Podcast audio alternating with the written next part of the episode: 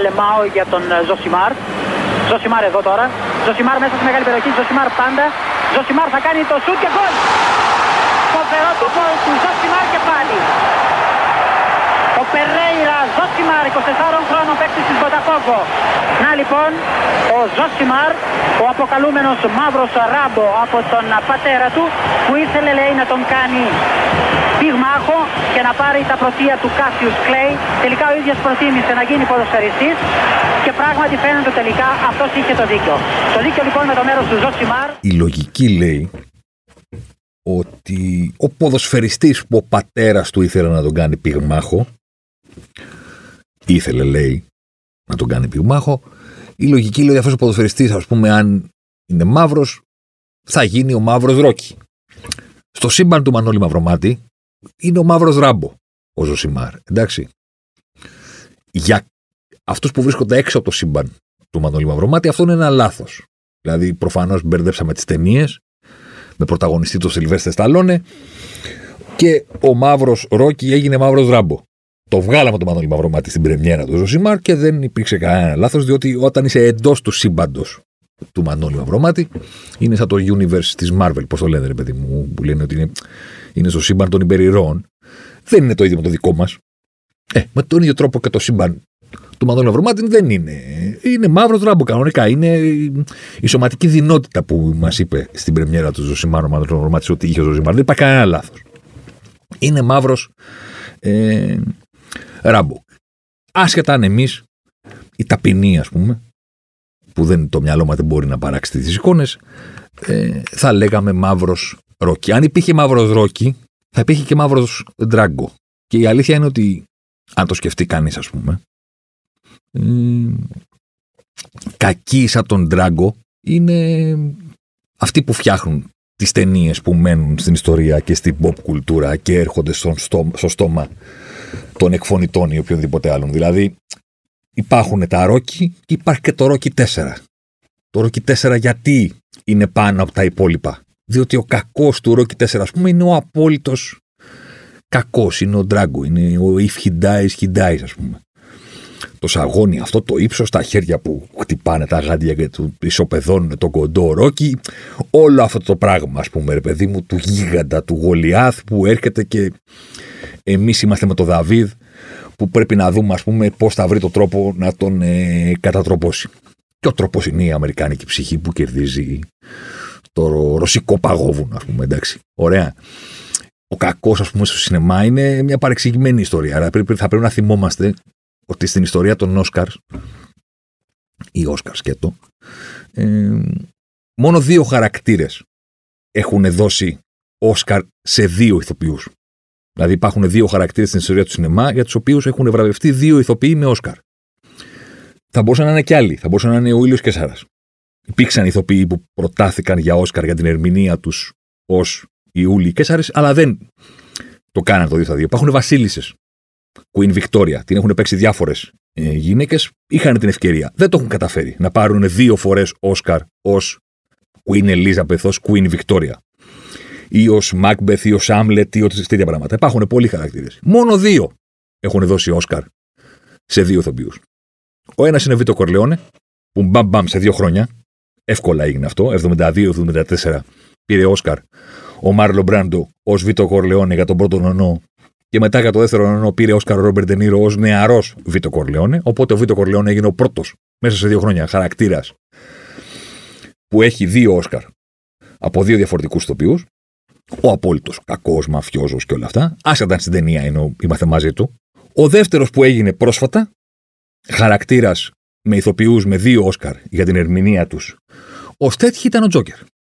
Το είχε πάρει μετά θάνατον ο Λέτζερ για την τριλογία του Νόλαν, στην μεσαία ταινία, στη δεύτερη, και το πήρε και πρόσφατα για το ομότιτλο Τζόκερ, ο Φίνιξ.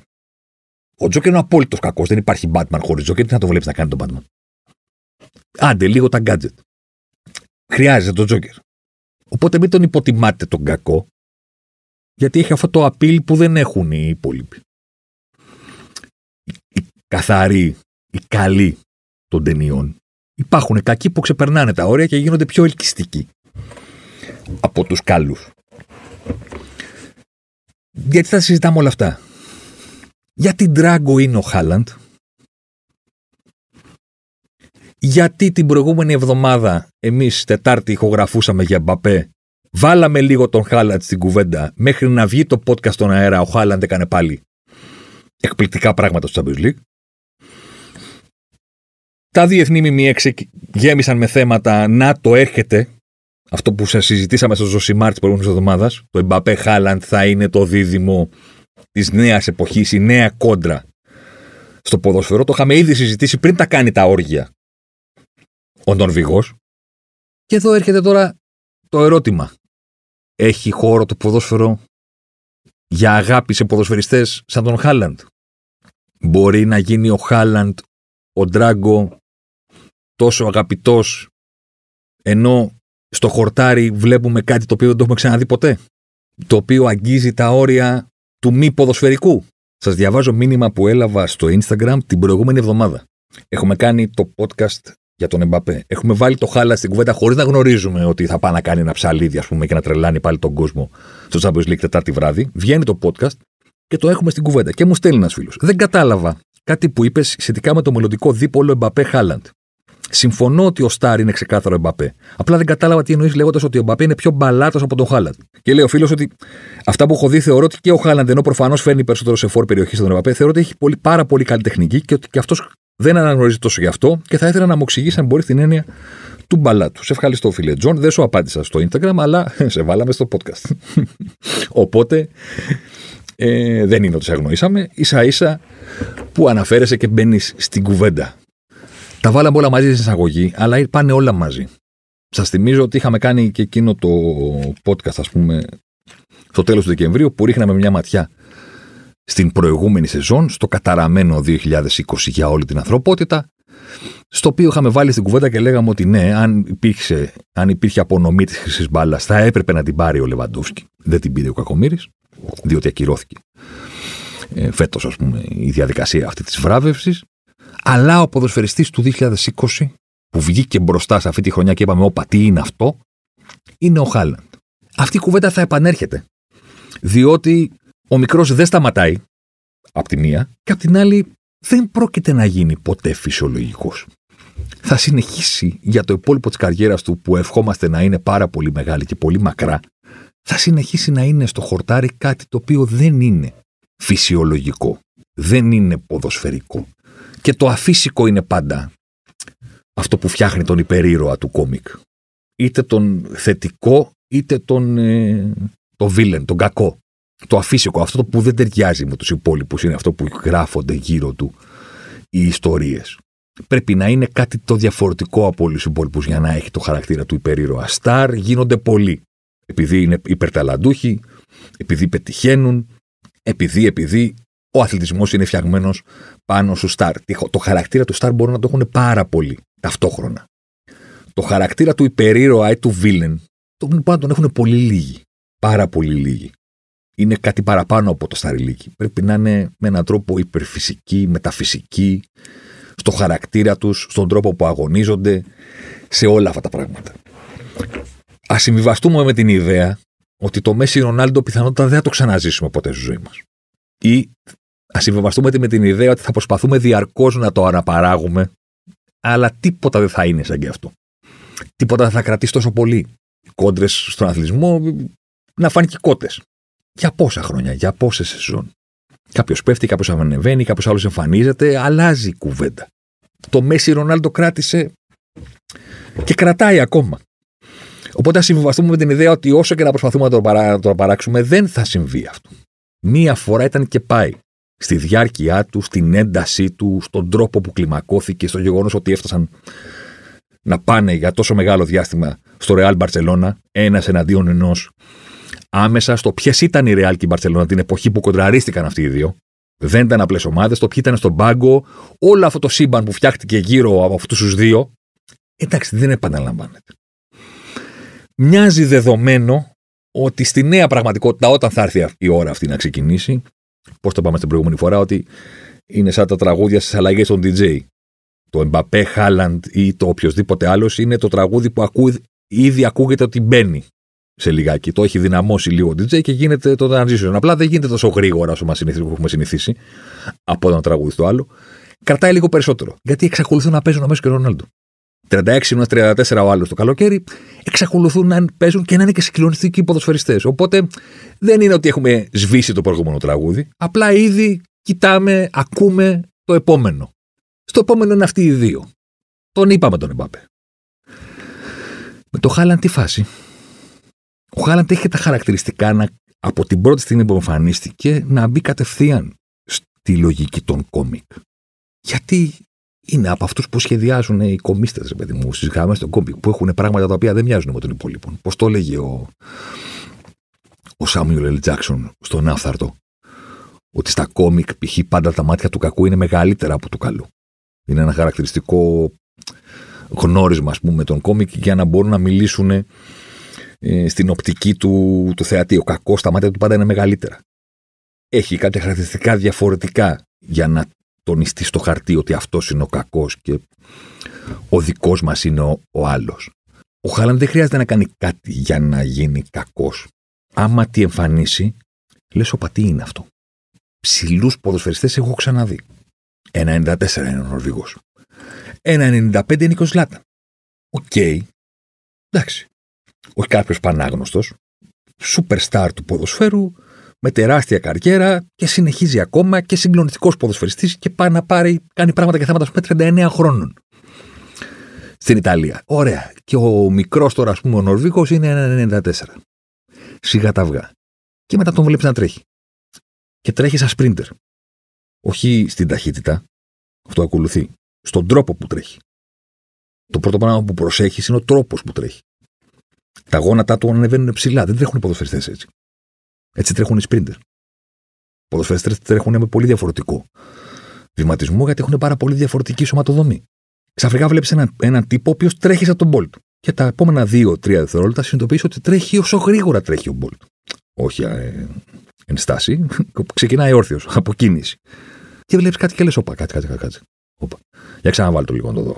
Δηλαδή αυτός ο τύπος που είναι 1,94 έκανε τα 60 μέτρα σε 6 δευτερόλεπτα και 64 εκατοστά. Όντως, για ξαναβάλει το λίγο. Είσαι σίγουρος ότι δεν έχει γίνει κάποιο μοντάζ και δεν τρέχει πιο γρήγορα από τους υπόλοιπους; Είναι σίγουρο ότι αυτά τα βήματα είναι πραγματικά και περνάει πάνω από τους υπόλοιπους παίκτες; Δίπλα τους, ανάμεσά τους; Και εκεί λες, όπα. Αυτό δεν είναι φυσιολογικό. Αυτό είναι από τα κόμικ. Κανένας κομίστα στην ιστορία, ας πούμε, δεν σκέφτηκε να δημιουργήσει ένα ποδοσφαιριστή στα κόμικ ο οποίος θα είναι με αυτό το ύψος και με αυτή την ταχύτητα και με αυτή τη δύναμη. Άλλοι είναι οι ήρωες του ποδοσφαίρου. Πώς το λέγαμε, άλλο είναι το καλούπι. Υπάρχει ο κοντός. Ο γρήγορος Μαραντόνα Μέση. Υπάρχει ο ψηλός ο Άρχοντας. Κρόιφ Σιντάν. Υπάρχει ο αθλητής. Πελέ Ρονάλντο. Εκεί κινούμαστε. Αυτό τώρα το καινούριο πράγμα τι είναι; Είναι κάτι που δεν έχουμε ξαναδεί. Είναι ένας τύπος γεννημένος για αθλητισμό. Για πρωταθλητισμό, για την ακρίβεια. Κάτι το οποίο δεν μπορείς να πεις για όλους τους ποδοσφαιριστές. Η σωματοδομή τους δεν είναι αυτή που εντυπωσιάζει. Η τεχνική τους, το γεγονός ότι μπορούν να σταματήσουν την μπάλα ενώ τρέχουν, είναι αυτή που τους κάνει να ασχοληθούν με ένα άθλημα. Δεν είναι τα αθλητικά τους προσόντα που τους στρέφουν στο ποδόσφαιρο. Η τεχνική τους είναι που τους κάνει ποδοσφαιριστές και μετά πρέπει να δούμε αν τη συνδυάζουν φυσικά με αθλητικά προσόντα. Δεν λέμε ότι δεν είναι αθλητές. Λέμε ότι αυτό που τους ξεχωρίζει από τα υπόλοιπα παιδάκια είναι η επαφή τους με την μπάλα. Αυτό τους κάνει ποδοσφαιριστές σε μικρή ηλικία. Και μετά έρχονται τα αθλητικά προσόντα, η ταχύτητα, δύναμη, ευληγησία, ό,τι άλλο θέλετε. Ο Χάλαντ είναι υπεραθλητής. Πατέρας του, ποδοσφαιριστής στη Manchester City. Η μάνα του, πρωταθλήτρια στο έπταθλο. Μικρός, έχει περάσει από όλα τα σπορ. Οι Νορβηγοί, το Υπουργείο Αθλητισμού, να το πω έτσι, οι άνθρωποι υπεύθυνοι για την ανάπτυξη των αθλημάτων στη χώρα, το ξέρουν από ηλικία 5 χρόνων. Θα την ξαναπώ την ιστορία. Ο μικρός, ο Χάλαντ, σε ηλικία 5 χρόνων, έκανε 1,63, 1 μέτρο και 63 εκατοστά σε άλμα ανεφορά. Αν έχετε πεντάχρονο γιο ή κόρη, ή και εξάχρονο, επτάχρονο, δεν παίζει ρόλο, βάλτε το, βάλτε το στο σαλόνι και πείτε του πίδα μπροστά. Να δείτε πόσο θα κάνει ο γιος σας ή η κόρη σας. Ο Χάλαντ έκανε 1,63 σε ηλικία 5 χρόνων. 1 μέτρο και 63 εκατοστά. Μέχρι και σήμερα είναι το παγκόσμιο ρεκόρ. Κανένας πριν από αυτόν στα 5 χρόνια δεν είχε επιδείξει τόσο μακριά χωρίς φόρα, εν στάση, τσικλητήρα. Και κανένας δεν το έχει βελτιώσει αυτό το ρεκόρ από τότε. Από τότε το ξέρουν ότι αυτό το παιδί δεν είναι καλά. Δεν είναι φυσιολογικό. Θέλανε να τον κάνουν star του handball. Έχει περάσει από όλα τα αθλήματα και έχει αναπτύξει ένα σώμα το οποίο το βλέπεις και λέγε Όπα. Πώς να γίνεις sprinter με αυτά τα πόδια και αυτή την ταχύτητα. Μήπως, ξέρω εγώ, να γίνει παλαιστής. Μήπως να κάνει handball. Δεν είναι ένα σώμα που λες η τεχνική του τον έκανε ποδοσφαιριστή. Ισχύει, αλλά με αυτό το σώμα θα μπορούσε να ασχοληθεί επαγγελματικά με πάμπολα αθλήματα. Είναι, είναι πιο εύκολο να βρεις τι δεν θα μπορούσε να κάνει, τι δεν θα του ταίριαζε με τα σωματικά προσόντα που έχει, παρά να βρεις τι του ταιριάζει. Ό,τι και να σκεφτείς, λες, ναι, ok. Okay. Ξέρω εγώ, επί κοντώ. Ας πούμε, με αυτή τη δύναμη συνδυάζει πράγματα. Η μάνα του έκανε έπταθλο. Τεχνική εκτέλεση ασκήσεων και αθλημάτων έχει μάθει από, ξέρω εγώ, πώς μαθαίνουμε την αλφαβήτα, την προπαίδεια. Και όμως τελικά ήρθε στο ποδόσφαιρο γιατί συνδυάζει όλο αυτό το πακέτο του υπεραθλητή, του στιβικού, με ποδοσφαιρική τεχνική. Το συνδυάζεις με το παρουσιαστικό και φτιάχνεις ένα πακέτο και λες: Όπα, είναι σίγουρα ποδοσφαιριστής. Μετά βλέπεις τα γκολ και λες: Όπα, μπλέξαμε. Τι είναι αυτό; Πώς αντιμετωπίζεται; Δεν αντιμετωπίζεται. Και είναι μόνο 22. Τα πράγματα που έχει να βελτιώσει στο κομμάτι του είμαι for, οπότε πρέπει να μάθω πού κινούμε, πού τρέχω, πώς τελειώνω τις φάσεις, τι επιλέγω, τι δεν επιλέγω, είναι πάμπολα. Η ακμή των for συνήθως υπάρχουν οι for που σκοράρουν από μικρές ηλικίες. Τους θυμάστε, το ξέρετε ότι υπάρχουν τα Wonder Kids που εμφανίζονται και σκοράρουν από μικρή. Τέτοιος ήταν ο Όουν, ο Φάλερ, ο Ρούνεϊ, ο Ραούλ. Άπειροι που ξεχνάω, οι οποίοι ξαφνικά εμφανίζονται και λέει 18χρονο, εγώ 30 γκολ, 20 γκολ και δεν σταματάει αυτό. Υπάρχει και αυτό. Το σύνηθες στους φορ είναι ένα peak 24-25 με 29. Οι φορ με σωματοδομή βαριά, ας πούμε, έχουν αυτό το peak λίγο πιο μετά. Σπάνια θα βρείτε σε όλα αυτά τα ονόματα που είπαμε των επιθετικών οι οποίοι σκοράρουν κατά βούληση σε μικρή ηλικία, ψηλός βαρύς δεν υπάρχει. Οι κοντοί και οι γρήγοροι μπορούν ξαφνικά να κάνουν ένα ξεπέταγμα, ας πούμε, σαν του Owen 17-18 χρόνων και να λες τι είναι αυτό; Ή όπως ο Μπαπέ. Ο ψηλός ο βαρύς, ο Ντροκμπά, να πω ένα όνομα, ο οποίος θα κάνει μεγάλη καριέρα και θα γίνει μεγάλος φορ και θα είναι ο απόλυτος στην κορυφή της επίθεσης και θα γίνει ο φορ που τα γκολ του κρίνει τελικούς και ημιτελικούς. Αυτού του τύπου ο φορ δεν θα έχει μεγάλα νούμερα μικρός. Γιατί πρέπει να βελτιώσουν πολλά πράγματα για να σταθούν. Δεν έχουν το ξεπέταγμα στην καριέρα τους το εύκολο. Κάποια στιγμή έρχονται τα γκολ. Στην πορεία. Δεν τα βρίσκουν μικροί. Ο Ντροκμπά, που τον ανέφερα, ας πούμε, στα 24 έκανε σεζόν με 17 γκολ στην King Gab. Ήταν η πρώτη φορά που έπαιξε σε πρώτη κατηγορία. 24 χρόνων έπαιξε πρώτη κατηγορία στη Λιγκουάν. 17 γκολ. Στα 25 τον πήρε η Μαρσέιγ, 19 γκολ και πήγε στην Τσέλσι. Στα 25. Προηγουμένως 5, 3, 0, 7 και έγινε στην εποχή του αδιαμφισβήτητα ένας από τους top επιθετικούς top 4 της ε, δεκαετίας του 2000, ας πούμε. Και έφτασε τελικά ε, να παίζει μέχρι και τα tens, να πάρει το Champions League το 12 κτλ. κτλ, κτλ. Ένας από τους κορυφαίους τα πρώτα του χρόνια στο ποδοσφαιρό και τα πρώτα του 16, 17, 18. 20, 21, 22. Έλεγες ναι, τι, πού, πού δεν βλέπω γκολ. Ένας βαρύς ψηλός είναι, παίζει μπροστά με πλάτη, ναι, μάχες με το στόπερ, ναι, τα γκολ που είναι. Πώς θα κάνει καριέρα αυτός. Από τα 3 πήγε στα 17, από τα 17 πήγε στα 19, μιλάμε για γκολ πρωταθλήματος και μετά πήγε στην Premier League.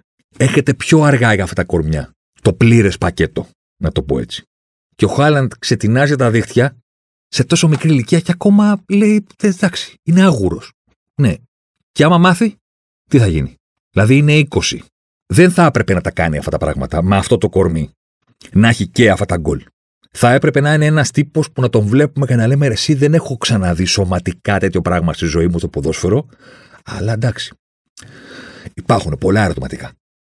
Τεχνική του, ε, η ευστοχία του, το τρόπος που παίζει, είναι ατσούμπαλος, είναι άγαρμπος, είναι χασογκόλης, ξέρω εγώ.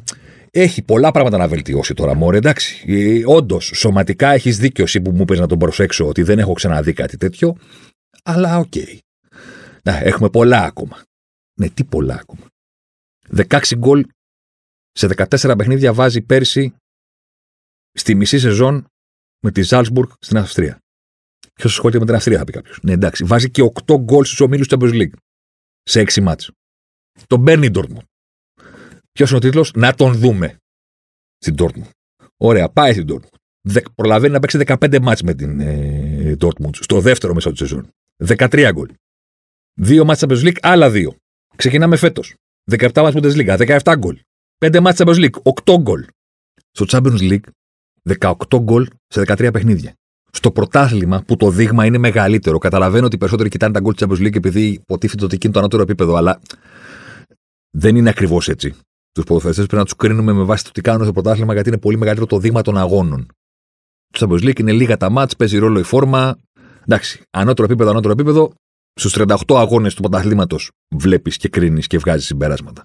Champions League 18 γκολ, 13 μάτς. Πρωτάθλημα πέρυσι συνολικά, χωρίς τα πέναλτι, γιατί πάντα τα φερούμε όταν μιλάμε για επιθετικούς, ο Χάλαντ έχει 1,23 γκολ ανά μάτς. Δεν σας αρέσει το 1,23. Ωραία. Ένα γκολ κάθε 73 λεπτά. Στα 19. Στα 20 φέτος, πεσμένος γιατί πήγε στη Γερμανία, που δεν είναι αυστριακό πρωτάθλημα, ωραία, έχει 0,93, 0,93 γκολ ανά 90 λεπτά. Δεν σας αρέσει το 0,93, ναι. Ένα γκολ κάθε 97 λεπτά. Λίγο παραπάνω από το ένα γκολ το μάτς. Χωρίς τα πέναλτι. 21. 20 μάλλον, συγγνώμη. Τα νούμερα αυτά σε γκολ ο Μέση και ο Ρονάλντο ούτε που τα έχουν ονειρευτεί. Ούτε ο Εμπαπέ σε αυτή την ηλικία.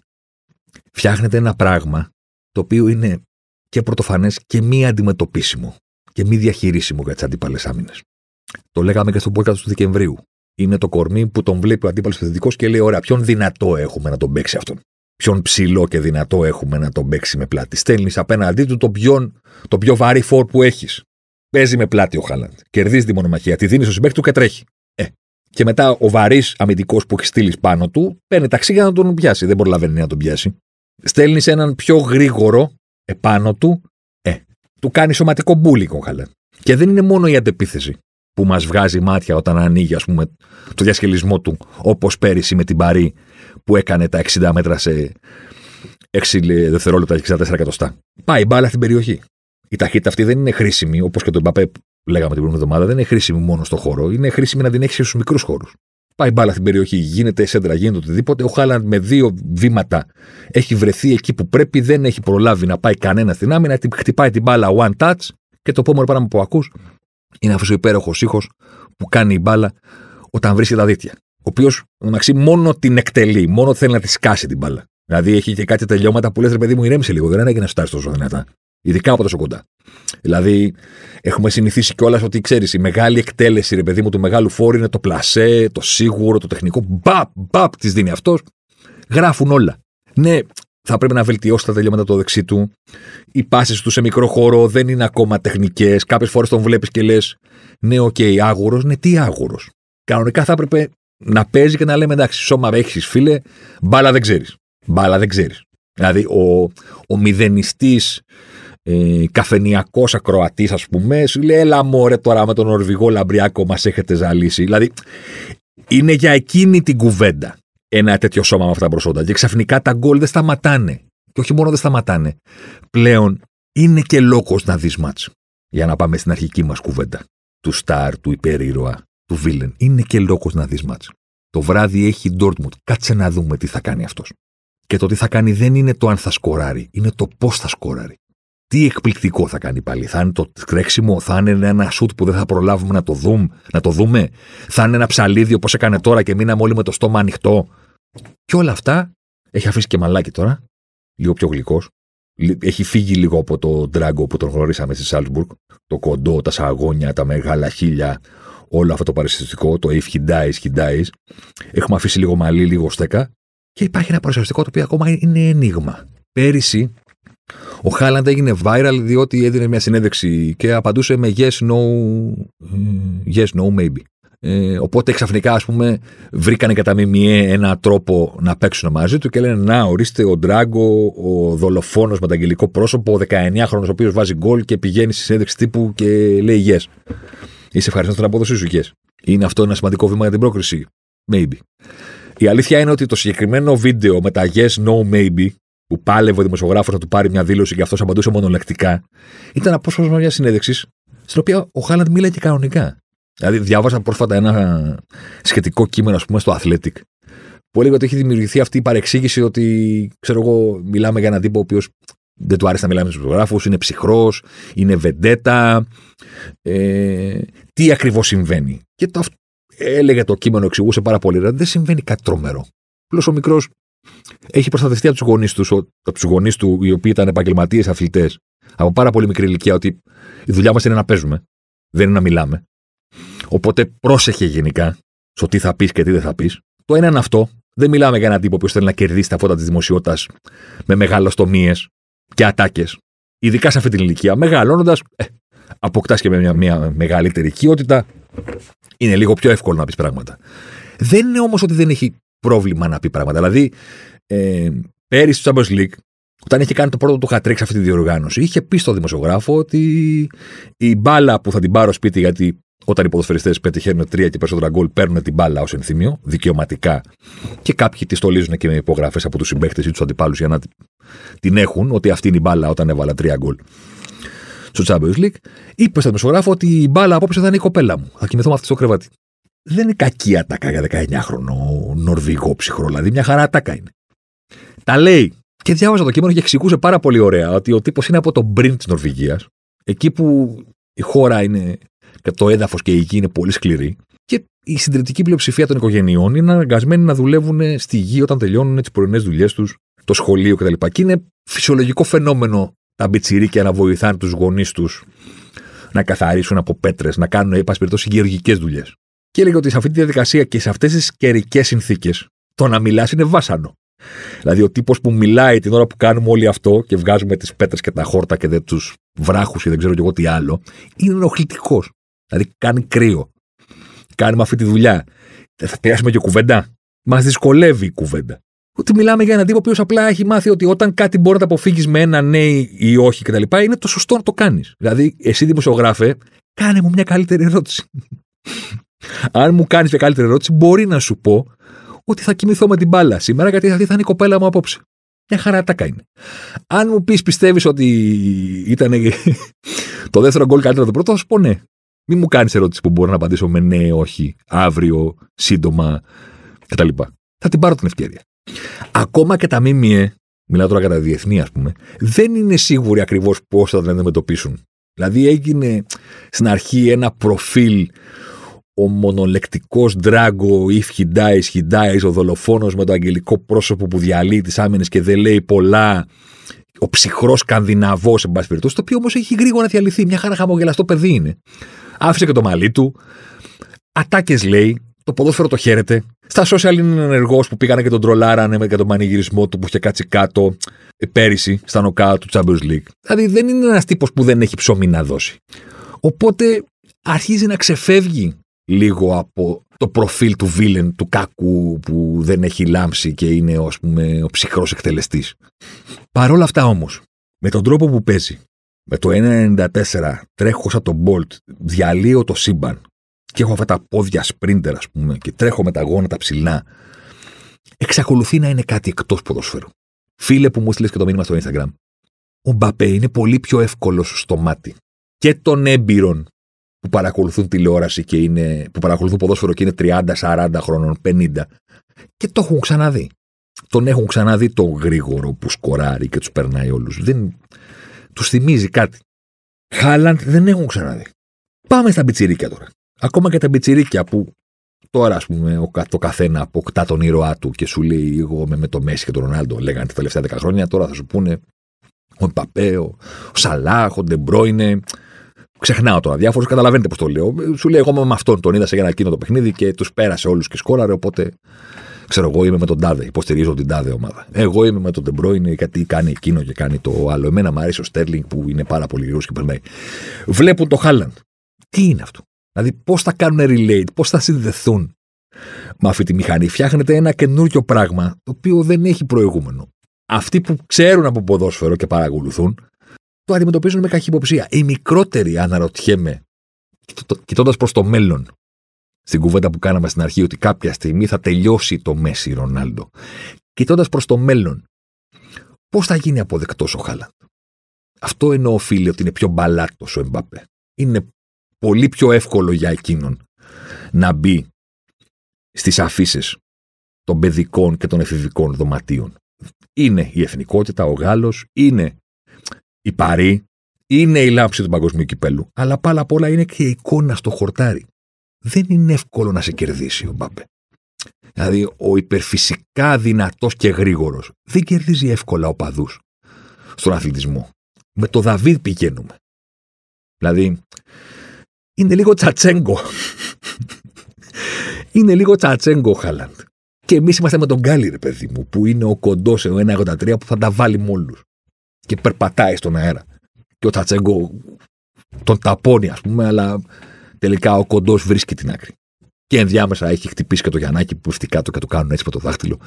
Και λέει ο Φίλιππας, μεγαλωμένος στι φτωχογειτονιέ της Νίκαιας, θα πιει λίγο νερό και θα συνεχίσει. Δηλαδή, με αυτά είμαστε μεγαλωμένοι, ρε παιδί μου. Με τον, ε, ο δικός μας είναι ο μεγαλωμένος φτωχογειτονιέ της Νίκαιας, κατάλαβε.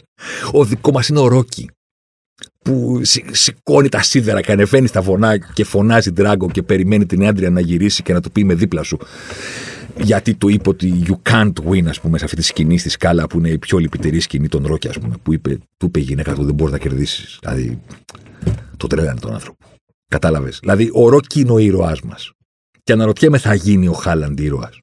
Δηλαδή, θα είναι κάποιοι με αυτόν ή με αυτό θα είναι μόνο οι αντιδραστικοί, ας πούμε, που λένε εγώ με αυτόν. Είναι δύσκολο να, να σε κερδίσει κάποιος με αυτό το πακέτο. Κάποια στιγμή λες: Ωπα, ρε παιδί αυτός τα έχει όλα. Εγώ είμαι με τους άλλους. Εγώ είμαι με, τον, με αυτόν που τα βάζει μαζί του. Δεν ξέρω. Υποθέσεις κάνω. Είναι πάρα πολύ νωρίς ακόμα στην καριέρα του. Πάρα μα πάρα πολύ νωρίς. Και είναι και στην Dortmund. Προς το παρόν δεν έχει διεκδικήσει και τίτλους. Δεν τον έχουμε δει πούμε, να παίζει με τελικό ή τελικό Champions League. Προς το παρόν είναι ένα φαινόμενο που το παρακολουθούμε από μακριά. Δεν έχει μπει στην κουβέντα του κερδίζει, χάνει. Παρακολουθούμε αυτά που πετυχαίνει. Προσπαθούμε να το καταλάβουμε. Ακόμα δεν έχουμε πει στην κουβέντα τους διαλύει όλους, θα πάρει το Champions League.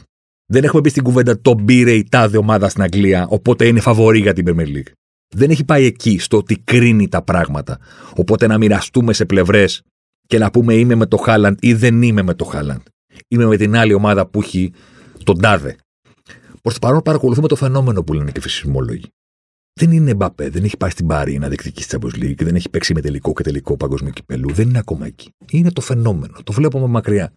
Αναρωτιέμαι όταν θα έρθει η ώρα που θα έρθει νομοτελειακά, ας πούμε, και σύντομα, να πάει εκεί που θα αρχίσει να κρίνει την ήττα και την νίκη, τον τίτλο και τη δεύτερη θέση, τον νικητή και τον φιναλίστ, τη χρυσή μπάλα, τον τίτλο του πρώτου σκόρα στην Ευρώπη, όλα αυτά τα οποία μας κάνουν να μοιραζόμαστε στα στρατόπεδα και να λέμε ο ένας, ο άλλος, ο Μπ, ο Δείξε. Τι θα κάνουμε με το Χάλα. Θα είναι ο ηρωά μας ή θα λέμε είναι ο κακός; Θα τον θαυμάζουμε ή θα λέμε εγώ δεν μπορώ να τον βλέπω ρε παιδί μου. Τι είναι αυτό που είναι αυτό που τους πετάει κάτω και σχολάρι. υπάρχουν και αυτοί, υπάρχουν και, υπάρχει και η αισθητική στον αθλητισμό. Κάποτε μιλούσα με τον μεγάλο Στέφανο, ας πούμε, και μου έλεγε ότι ξέρεις εσύ ο παλιός δεν ποτέ, δεν, όχι ποτέ να δεχθείς, ας πούμε, ότι κάπου θα περάσει ο Τζόρνταν. Αλλά να ξέρεις ότι ο Λεμπρόν είναι συγκλονιστικός παθημπολίστας. Και μην απαξιεί την κουβέντα. Πριν από 7 χρόνια με αυτή την κουβέντα. Μου λέει: Μην απαξιεί την κουβέντα ότι τον αντιμετωπίζεις στα ίσια. Τον έχει ξεπεράσει κιόλας σε πολλά πράγματα στο παρκέ. Εγώ άρχισα να του λέω ότι είναι αυτά που λες, παιδί μου, ξεπεράσει τον Τζόρνταν τον Λεμπρόν τώρα. Ηρέμησε, σε παρακαλώ πάρα πολύ. Εν πάση, κάποια, κάποια στιγμή κάναμε σοβαρή κουβέντα και τα βάλαμε κάτω. Το τι έχω εγώ στο, στο μυαλό μου για τον Τζόρνταν, το τι μου παρουσιάζει εκείνος για τον Λεμπρόν στο παρκέ. Και το ξέρεις κάτι. Έχω δεχθεί σχεδόν τα πάντα από αυτά που λες. Να, να, θυμάσαι πάντα κάτι. Ποιος είναι πιο ωραίος να τον βλέπεις. Και μου λέει: Οκ, αυτό δεν το είχα σκεφτεί. Του λέω: Ρε παιδί μου, είναι τραμπούκος ο Λεμπρόν. Είναι σαν transformer. Δηλαδή, τον βλέπω ότι κυριαρχεί στο παρκέ. Δεν με ικανοποιεί η κυριαρχία του. Δεν είναι ωραία. Στη δική μου αισθητική. Δεν, προ Θεού, δεν την επιβάλλω σε άλλους. Απλά έχω μεγαλώσει με την εικόνα του άλλου. Που ό,τι έκανε μου φαίνονταν το πιο ωραίο πράγμα στον κόσμο στο παρκέ. Του Λεμπρόν είναι το ίδιο αποτελεσματικά, ίσως και περισσότερο αποτελεσματικά. Τα δέχομαι αυτά που λες. Ναι, αλλά είναι ωραία. Με ενθουσιάζουν. Ή απλά τον βλέπω και τους κάνω και λέω: Ε, ναι, ε, ε, τους διαλύει, είναι ο καλύτερος. Ε, το λέω με ενθουσιασμό. Εγώ, επαναλαμβάνω, μην παρεξηγηθώ. Δεν επιβάλλω. Κάποιοι άλλοι που δεν έχουν μεγαλώσει με τον Τζόρνταν Σου λέει αυτό είναι το μπάσκετ. Ο Λεμπρόν ε, να κάνει τα πάντα στον παρκέ καλύτερα από οποιοδήποτε άλλο. Καμία αντίρρηση. Στο ποδόσφαιρο τώρα. Θα πάμε με το Χάλαντ ότι αυτό είναι το εξωπραγματικό, το καινούργιο, το νέο και θα έρθουν κι άλλοι, γιατί πάντα ανοίγει μια πόρτα, έρχονται κι άλλοι. Ή θα πούμε δεν μπορώ να τον βλέπω αυτό το πράγμα, δεν είναι ποδόσφαιρο αυτό, εγώ θέλω να βλέπω το Μέση, το Σαλάχ, τον Ρονάλντο ή και τον Ιμπραήμοβιτς που ήταν 95 θα λέμε, σαν αυτόν, αλλά ήταν ρε παιδί μου πιο γήινος. Και έκανε και τα έτσι του, τα καράτε και χτυπήματα του στην μπάλα, είχε και το σαρελίκι του, είχε και τη μύτη αυτή, είχε και το σλάταν. Ήταν πιο σταρά αυτό το πράγμα τώρα εδώ τι είναι. Δεν έχω καταλήξει. Αν περιμένετε στο τέλος του podcast να σας πω ότι κοίταξε να δεις, εγώ προβλέπω ότι θα γίνει αυτό. Δεν έχω καταλήξει. Είναι πάρα πολύ νωρίς. Είναι πάρα πολύ νωρίς. Και είναι αυτό που είπα προηγουμένως. Είναι ακόμα φαινόμενο που το παρακολουθούμε. Δεν έχει μπει πραγματικά στην αρένα για να χωριστούμε σε στρατόπεδα και να τα βάλουμε κάτω. Εγώ προβλέπω ότι θα ζήσουμε και τα δύο. Οπότε δεν προβλέπω κάτι συγκεκριμένο. Θέλω να πω. Δεν ξέρω τι θα συμβεί.